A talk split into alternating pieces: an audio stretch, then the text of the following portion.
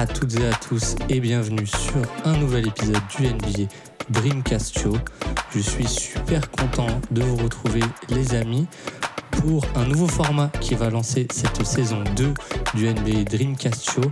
Cette série, ce format n'a pas encore de nom à proprement parler, mais le concept est assez simple, faire des profils express dans un format court afin de, vous convaincre qu'il faut regarder et qu'il faut suivre des joueurs en 2023-24. Et pour commencer, aujourd'hui, on s'attaque à Tyrese Maxey, Tyrese Maxey de Philadelphie. Donc ne bougez pas et je vous reprends juste après la pause.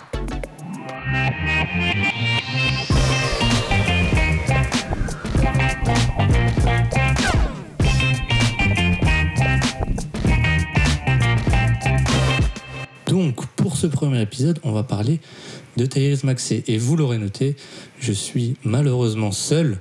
Je suis le seul maître à bord de ce podcast, donc j'espère ne, pas trop dire de bêtises, puisqu'il n'y aura personne pour, me rattraper.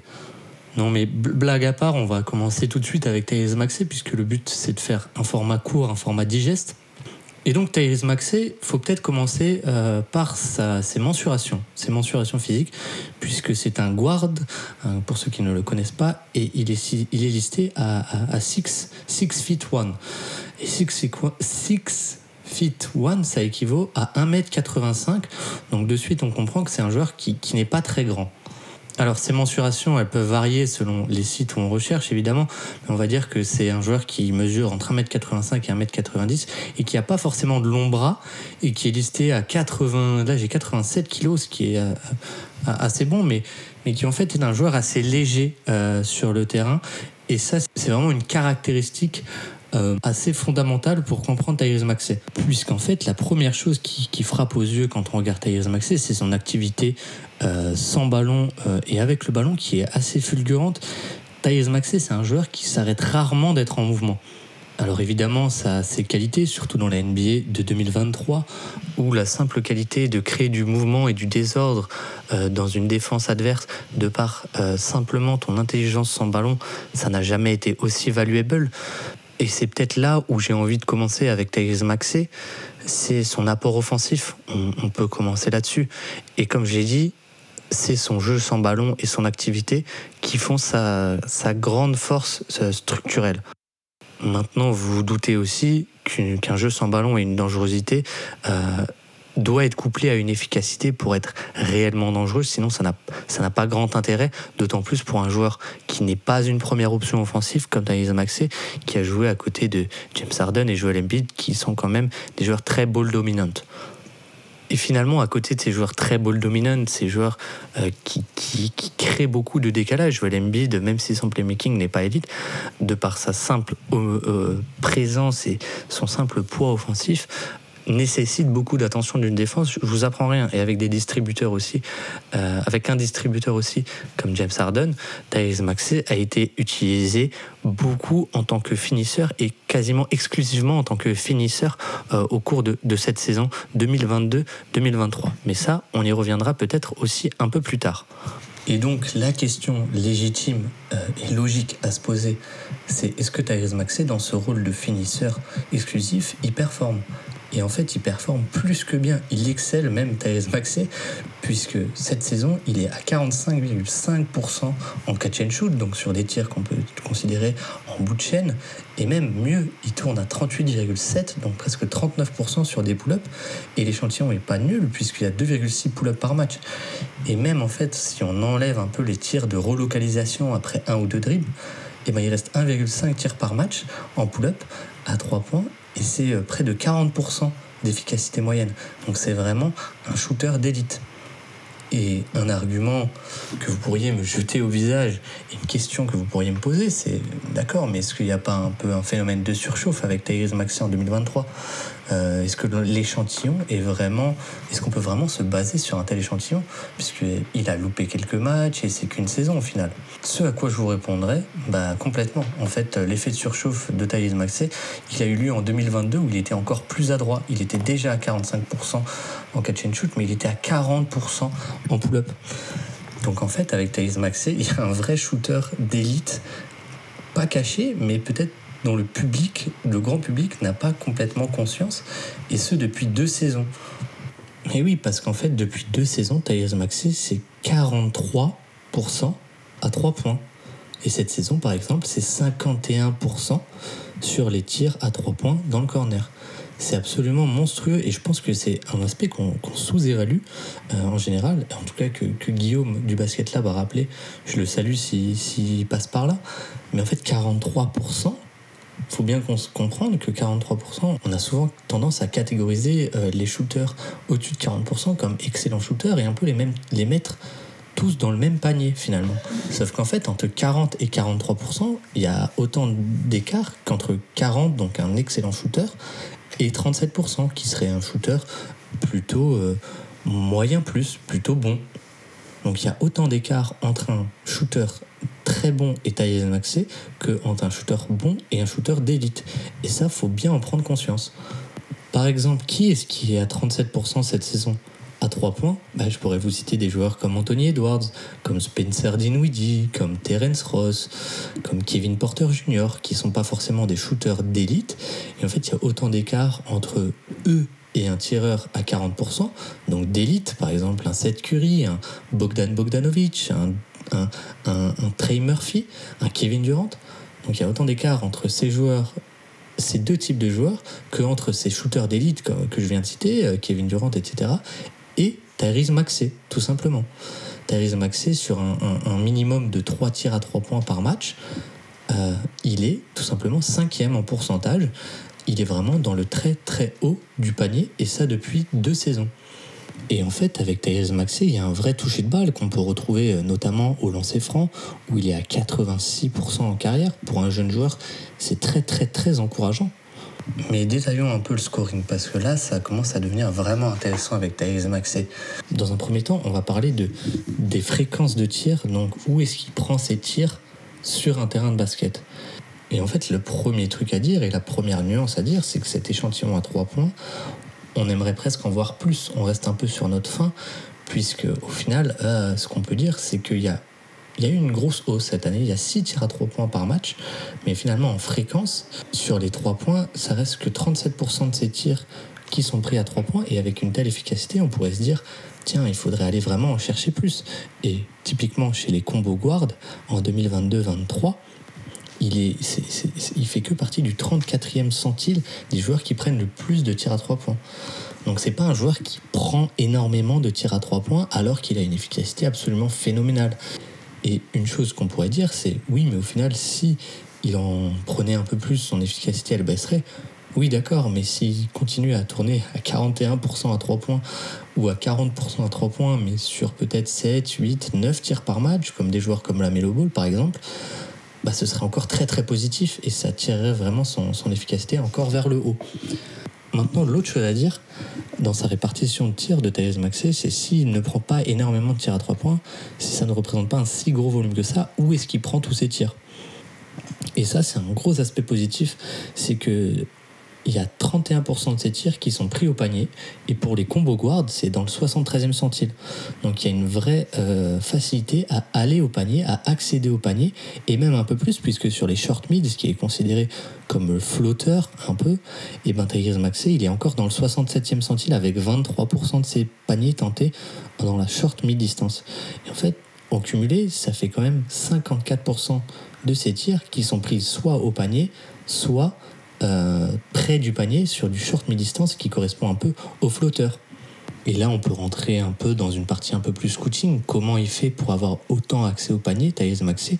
Ben, C'est principalement de par sa vitesse et de par un handle fonctionnel. Thaïs Maxé, c'est un des joueurs les plus rapides de la ligue, tout simplement. C'est un vrai dragster. Et une fois lancé, ce que j'aime beaucoup avec lui, c'est qu'il a des vrais moves déjà à lui, notamment ce petit flotteur main droite euh, en, fin de course, une fois lancé, qu'il maîtrise très très bien. Et une fois lancé, il n'a pas peur d'aller au contact. Il provoque très bien les fautes une fois au contact. Il provoque très bien les fautes au contact, puisque dans le shooting foul percentage, donc, donc le pourcentage de tirs sur lesquels Therese Maxey euh, provoque une faute, il y a 11% de ses tirs où il provoque une faute, c'est dans le 78e centile. Et ça, c'est aussi très bon. C'est un très bon point positif, c'est qu'il n'a pas peur d'aller au contact une fois lancé. Maintenant, on peut aller un peu euh, sur d'autres aspects un peu plus négatifs, et c'est notamment euh, sa réussite, sa réussite au panier, qui même si c'est le tir le plus rémunérateur, il est encore plus rémunérateur si vous êtes bon au panier. en fait, Tyrese Maxey a un déficit physique assez important. Il n'a pas la capacité de trouver des angles, il n'a pas un long hang time, il n'a pas une main gauche suffisante non plus. Et au final, c'est que 59% euh, de réussite au panier. C'est dans le 42e centile. Donc ça, c'est pas forcément élite et, et, c'est l'axe de progression majeur d'un Tyrese Maxey qui en plus faisait ça dans un spacing d'élite à Philadelphie et dans une attaque qui en saison régulière a très bien marché. Après, 59% au cercle, c'est quand même assez rémunérateur. C'est quand même assez rémunérateur. Et en plus, il y a 51% sur les lay-ups en fin de drive, ce qui est quand même assez bon. Et preuve, encore une fois, du toucher, en tout cas main droite, qu'a Maxé.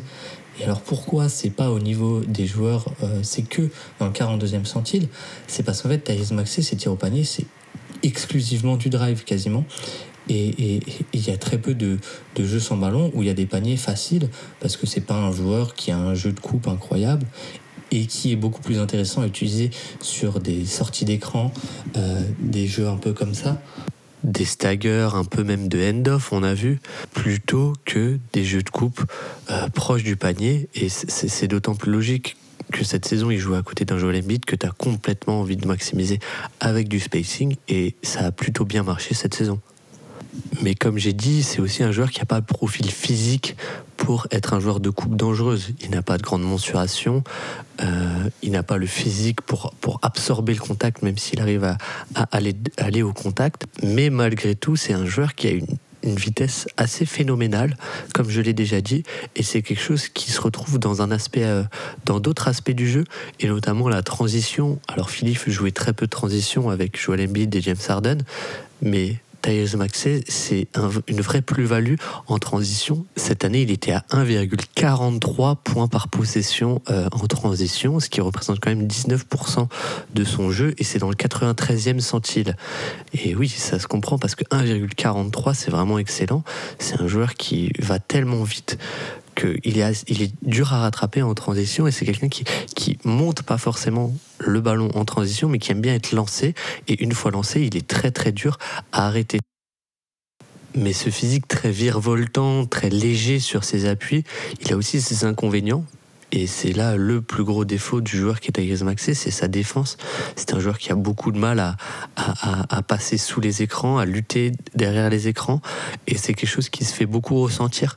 Il a été très ciblé euh, pendant ces derniers playoffs cette incapacité à résister au contact euh, derrière les écrans, ça nécessite d'avoir beaucoup de bons défenseurs et des défenseurs polyvalents pour pouvoir switcher sur Thais Maxey.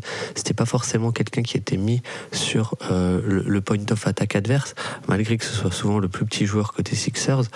Mais de par la recherche du switch qui est aujourd'hui commune en NBA, euh, on, cherchait vraiment à attaquer Thais Maxey et il nécessitait d'avoir de très bons défenseurs à côté de lui. Et en fait, voilà, dès qu'il y a un joueur plus lourd que lui, euh, il, va se faire post-up. Et, ça, c'est problématique. Et même sur le, point of attack des plus petits joueurs, c'est quelqu'un qui a beaucoup de mal dès qu'il y a un écran qui est posé, comme j'ai dit. Donc, pour résumer, le joueur qui est Tyrese Maxey, on est un scoreur qui est déjà élite parmi les guards de 22 ans. C'est tout simplement le plus prolifique avec 1,21 points partir tenter dans le 83e centile à son poste sur 24% d'usage, ce qui est vraiment euh, loin d'être rédhibitoire. Euh, c'est un usage vraiment euh, conséquent. Et aussi, on est à 104 de true shooting plus, donc il fait déjà 4% mieux que la moyenne NBA si on comprend tous les postes NBA. Et, ça depuis deux ans, puisque l'année dernière, il était déjà à 105.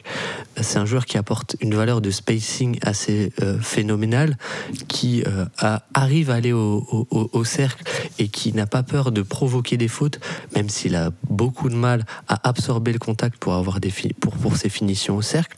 Et c'est un joueur qui euh, va très très vite, est souvent en mouvement, qui est très fort sur transition une fois lancé, mais qui, de par aussi sa légèreté, euh, est une vraie liability, une vraie faiblesse défensive à l'heure actuelle. Et là, vous allez me dire, il y a un sujet dont on n'a pas parlé, c'est le playmaking. Et tout à fait, mais ça va être là tout le point de la dernière partie, c'est pourquoi il faudra suivre Tyrese Maxey en 2023-2024. Le premier truc à dire, qui rejoint tout à fait le début du podcast, c'est que cette saison, Tyrese Maxey a été utilisé en finisseur presque exclusif. C'est-à-dire que son assist par usage, donc sa tendance à faire des passes, à distribuer le jeu, elle a complètement baissé. Il est passé du 52e centile au 18e centile. Il est passé de 0,92 à 0,69. Pour ceux qui ne sont pas familiers avec cette stat, euh, l'assist par usage, si on, prend l'assist pourcentage, on le divise par l'usage, l'usage, euh, et, ça nous donne un ratio.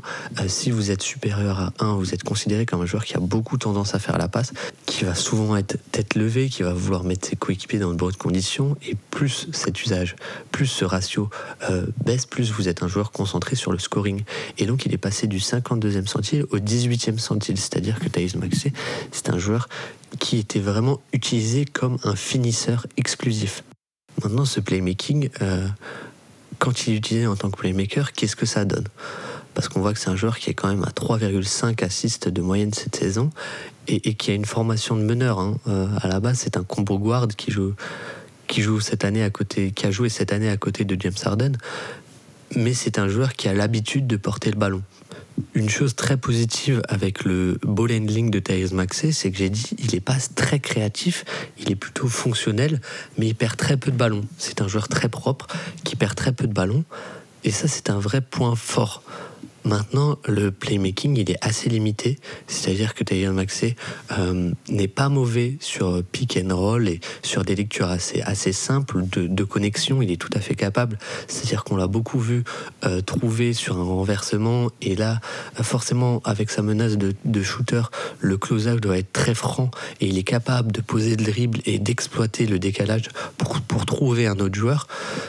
Mais c'est un joueur qui a aussi de, de grandes de grandes lacunes, j'ai envie de dire, au playmaking, puisque de par sa petite taille, il n'est pas forcément capable de trouver d'énormes angles, un peu à la manière euh, d'un Jalen Brunson, dont le playmaking est limité de par sa taille.